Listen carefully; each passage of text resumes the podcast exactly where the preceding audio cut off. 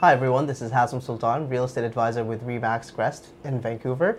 Uh, today I'm happy to be joined by our friend Reza Sabour, senior mortgage broker with TMG, the uh, mortgage group. Uh, thank you so much, Reza, for making the time to be with Thank us. Thank you. Hazem, for having me. It's a pleasure to be here and join you today. And yeah, I know we have a lot to talk about. So Absolutely. Before we dive into the mortgage questions, uh, why don't you give us a quick uh, intro about yourself and about your business? absolutely. So my name is Reza. I've been a mortgage broker for uh, coming up on 10 years as an independent broker. Um, I work with TMG, the mortgage group, uh, one of the largest brokerages in uh, Canada, and actually the uh, number one full service brokerage in Canada as of 2022.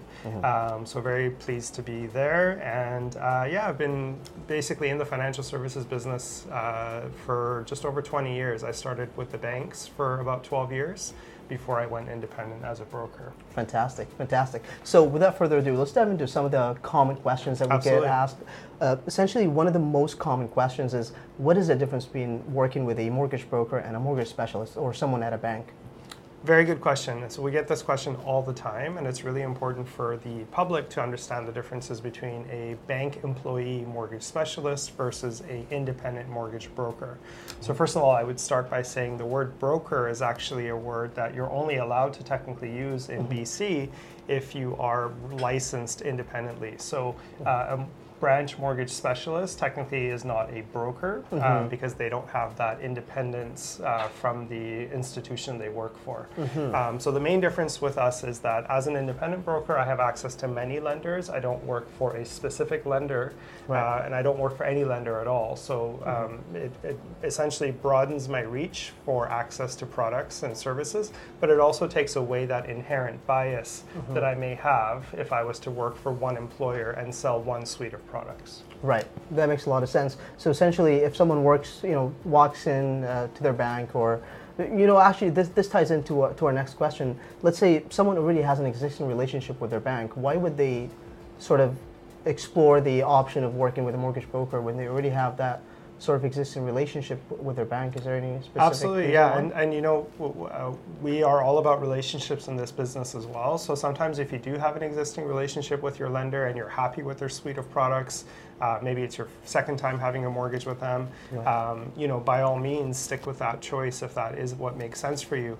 What an independent broker does is they give you an unbiased perspective of comparing apples to apples or apples to oranges in some cases, and being able to give you perspective on whether or not the product you potentially are going to go with in your bank uh, is the best product for you, or are there products out there that could be better that your bank obviously cannot inform you of because Right. of that bias of the mortgage specialist working for that one institution. Right. Um, you know, our job is to be independent, is to be unbiased, and a lot of the times I'll review what you have compared to what's out there, and if what you have is better, I'll just tell you that straight up. Right. And and if we can get you something better elsewhere that meets your needs better, then we have that flexibility to do Right, that. and you know what? There's an there's another point that a lot of our clientele sometimes tell us is that they're afraid of getting their credit pulled multiple times. Like if they're working with a mortgage broker, is, that the case? Does Yeah, so your credit definitely has to be pulled in terms of getting you a pre-approval mm-hmm. or reviewing all of your financials at the financial institution that's ultimately going to give you the mortgage. It's a large part of your application. However, yes, absolutely to your point, if, if I was just a regular consumer, let's say I took the day off work and I and I went on to uh, West Georgia Street where all the banks are, Right. and you know I, I went applying for pre-approvals on my own with every bank. Every single bank I visit is going to pull my credit report, and if I have subsequent credit pulls in a short amount of time, Equifax is going to penalize my credit score Right. because then it looks like I'm credit seeking, and maybe I've been declined and I keep jumping around to different banks, and that's how Right. they will perceive that. With a mortgage broker, you know, upon giving me all of your documentation and permission and consent to start working on your file, I do pull your credit one time to build your pre-approval. Right. Um, if it's within 30 days that we're approaching lenders with that information of the pre-approval, Right. often that lender will use the credit report that I've already provided, or they may pull one other time, but Right. they won't they won't be pulling again until you have an accepted offer. All right. Um, so, and, and sometimes if that accepted offer came really quickly within 30 days of the pre-approval, they won't pull again at all. Mm-hmm. Um, so this does protect your data, it protects your privacy, and it also protects your credit score. Fantastic. So in terms of uh, you know working with a mortgage broker, what are the type of lenders that you guys have access to? Uh, Another very good question. Yeah. So we have three categories of lenders in Canada in general. Um, as a consumer, you have access to two of them on your own. With a mortgage broker, you have access to all three. The first two are the banks and the credit unions. So you de- technically don't need a mortgage broker to visit a bank or a credit union. Right. Uh, however, also sometimes we do have special relationships or promos with certain banks where we do get a little bit of a better rate or better services. Um, plus, you get advisory services with a broker, uh, unlike a bank specialist who may or may not be there Right. in a few years when you go back with some issues with your mortgage potentially. Right. Um, so the first category are the banks, the second category are the credit unions, and the third category is a lender type that you can only access through a mortgage broker, Mm-hmm. and those are called monoline lenders. So the Can, we, can you give us an example of, yeah, those monoline yeah. lenders? For example, uh, First National uh, Mm-hmm. comes to mind. They're Canada's largest monoline lender. They're actually so large that they are larger than every credit union in Canada combined. Right. Um, they manage just over 120 to 130 billion dollars of mortgages under asset management. They're across the country. They've been around for over 30 years. Um, And there's something that you mentioned as well that they're actually backed by TD. Is that correct? yeah, so this is one of the best things about monoline lenders is they're behind the scenes, usually either owned or funded by a bank. Uh, So there's always a bank involved somewhere. In the case of First National, their primary institutional investor, amongst other investors, is TD Bank. So a lot of their underwriting policies are actually similar to TD's underwriting policies. And in fact, in the mortgage broker channel, uh, First National underwrites TD Bank's mortgages. So Right. Uh, so you can see the affiliation is quite strong. We have other lenders like MCAP and RMG, whose primary investors behind the scenes are Right. Bank of Montreal and some other lenders. And so this is very common with monoline lenders, but it gives the consumer that protection of knowing that the, in, the investor behind the scenes is usually a large bank. Right, right. So it's, it's nice to have those sort of options, but when it comes to actual rates, do, do they differ between A lenders? Uh, uh, you mentioned the banks and credit unions, Yes. Vancity, for instance, or, or monoline lenders. Do they do they vary? Or? Yeah, they definitely vary. I mean, you know, when we're looking at the A category, that falls under the major banks, credit unions, and monoline lenders. The A side, um, rates are similar, but there's always going to be promos and specials or certain niches that one lender will have versus another. For example, monoline lenders have a niche category called insurable mortgages, mm-hmm. whereas the banks only have two types, which is insured and conventional. Right. Which is if you're putting 20% down. or- Exactly, yeah. So if you're putting less than 20% down, it's an insured mortgage backed by government insurance. If you're purchasing with 20% down or higher, it's a conventional mortgage. Mm-hmm. The monoline does the same thing, but they have a third category which says if the home is under a million dollars, if the amortization is 25 years or less, regardless of how much you put down, you could put 20%, 30%, 40%, doesn't matter. Right. It falls into what's called an insurable category, Uh-huh. which actually gives us the same rates as insured mortgages, which you know is, Uh-huh. is a mortgage where if you were buying with like 5% down, which traditionally has the best category of rates. Right. And right. so that's a product and a, and a niche that you can only access through a mortgage broker. And essentially, you'd be missing out on that um, just directly. that- the that's an bank. interesting point. So an A lender could be even a monoline lender, could be First Oh, National, absolutely, could be uh, yeah, could be yeah. Vancity, for instance, or other credit yes, unions. Yeah, yeah. Monoline lenders are A lenders. Mm-hmm. Um, they do have a B side. Um, Some banks also have a B side. Mm-hmm. Right. Um, the public just doesn't usually get to know that because Right. usually their underwriting um, will always try to approve something on the A side, and then sometimes they have their own internal B lenders that they've sort Mm-hmm. Right. of farmed that out to. But yeah, like First National is an A lender, just like Mm-hmm. a bank. They have a B side uh, called Excalibur. Mm-hmm. Um, you know, RMG has an A side. They have a B side called Eclipse. Like they all have Right. A and B. Uh, and B lending, I'm sure we'll get to later in the questions, is more relating to equity lending, which again we'll talk about. Right, right. So let's talk about the actual steps. So let's say, uh, actually, first, the steps do they vary between uh, working with a bank versus working with a mortgage broker? Um, not not a lot. I mean, the, the basic qualifying steps are largely the same with every lender because they're mostly mandated by the government for, for institutions in Canada that are federally regulated. So, Right. um, you know, there's an application process, whether that's online or that's a, a paper application. Most most lenders and, and brokers and stuff now work on mostly digital applications. Right. Um, there's a consent to be able to allow us to pull your credit verify your ID.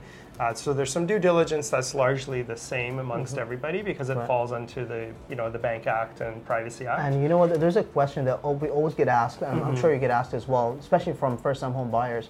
Is what is the difference between they, they hear pre-approval and approval and firm approval? Yes. Wh- What are the differences? Yeah, so them? it's really important to understand that a pre-approval doesn't actually mean approval. Um, So the word approval in there in the word in the term pre-approval is actually Right. a little misleading. It's more think of it as a pre-qualification. So uh, the application you provide to us, that your pay stub, your confirmation of down payment, your ID, that allows us to build your scenario. So we sort of map out what you qualify for. We work out what your maximum budget is. We work out roughly what kind of rates you're looking at, and then we submit that to a lender uh, after we have a lot of sort of um, discovery conversations and edu- educational conversations between us. We'll usually pick one or two lenders that we'll send that to, no more than that, because again, our goal is to protect your data and your privacy and your credit score. Right. Um, but once we have that information, that lender will hold a rate for us. So it's called a rate hold, uh, which will be held for up to 120 days. So that's four months. Uh, but it still requires due diligence once you find a property. So once you find a home and you've got an accepted offer, and hopefully you've got your subject to financing window Yep. in there, then that's the duration of time we then still have to go through the due diligence of vetting your income, vetting your down payment, vetting your uh, employer, um, and, and the bank vetting the property as well. Right. And uh, just to sort of interject here, so from our perspective as a real estate agent, when we're working with a client, the the the starting point is actually getting that pre-approval letter. Yes. Uh, it does double duty. Obviously, the, the biggest uh, sort of uh, advantage is actually ha- having that rate hold. And it's going to be held typically between uh, 90 to 120 days, uh, like uh, Reza mentioned. Uh, but it also gives you an idea of your budget as well. But again, we always, when we find a property, when we have an accepted offer, typically we have a subject to financing. And it's essentially uh, us making sure that we're actually going to get the green light for the financing from the lender. So whether it be a bank or a credit union, we want to make sure that we get the green light and Reza gets you the green light and uh, we can proceed uh, accordingly. Exactly. Absolutely. That's exactly it. And and so yeah, it, it, it's more of a pre-qualification with a rate hold attached to it, um, and it's just really important to understand that you know you still have to go through the due diligence process. Uh, but yes, the pre-approval certificate that you do receive from the lender. In most cases, we get a written certificate. In some cases, I just get an email. Right. Um, but it does give a lot of sort of um, extra confidence, or at least some due diligence process has already been Right. done when you're out there at an open house. You know, if uh, if you're out there with your agent and there's three other people in the same unit looking at the same home Right. on the same day, and, Oh, I, and I'm the seller, and I see one of you's got a pre-approval certificate and the other ones don't. It shows that that person is Yeah. actually serious. They're ready. Exactly. They've done. They've got their ducks in a row. They've got their ducks in a row. They've at least had a preliminary conversation with a lender. A lender's at least had their eyes on their documents. Right. Uh, so, so it seems like we've know- got we've got two steps. We've got the pre-approval process and we've got the actual approval process. Yes. How long do they do they typically take? Let's with Um, the pre-approval first. Yeah, so the pre-approval, you know, assuming your application comes in with your documents that we've asked for, we can turn that around in a day or so. We get the pre-approvals back pretty quickly. Most wow. of our lenders will hold a rate very quickly. Uh, So in the case, get done within a day or two. yeah, absolutely, yeah. In the case of like First National, I often get it back within four hours if it's during the day. Wow. Yeah, so because they're not really underwriting anything, they're not Right. fully vetting you at that stage. They're just taking a look at the application, the income, all the all the math makes sense on a hypothetical purchase, Right. and they're just holding a rate and moving on to the next file. Right. And so it is generally quick to get the pre-approval. Now, once you've got the pre-approval and you get an accepted offer on a Right. home, hopefully within that 120-day rate hold window, then that becomes the subject to financing timeline. And you know, the standard subject to financing clause is typically five business days. Uh, in a market where we're in right now, which is relatively stable and quiet and tilted towards the buyer, at the moment we're seeing that. Sometimes we're even seeing up to two weeks in some cases if the property's vacant or if the seller doesn't have immediate plans. Uh, in a market that's super hot, like the market we just came Oh, out of, oh, uh, we were not even seeing subject to financing clauses in contracts, which obviously is a risk and, and it makes our job a little harder.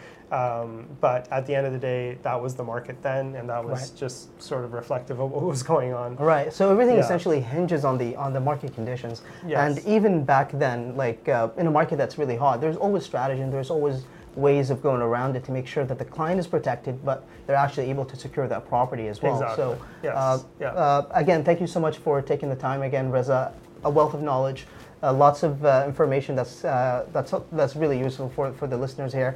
Uh, if someone wanted to get a hold of you, how could they get a hold of you? Absolutely. So I've got a few ways you can get a hold of me. You can call me at 778-229-4450, call or text. Uh, my website is sabourmortgages.com. Uh, my social uh, is basically on Instagram as Sabour Mortgages. And on my website, there's links to all my different social channels, which you can contact me through. Uh, whatever way is your preference is fine, as long as we get in touch. And I'm happy to help anyone who uh, has Absolutely, questions. absolutely. I'm going to leave a link to uh, to Reza's uh, uh, uh, digital business card as well, so you can definitely reach out to him that, that way as well. So thank you so much for watching the video, and if you have any questions, uh, make sure to leave them in the uh, in the uh, in the question or the comment uh, section below, and uh, we'll be able to address those questions.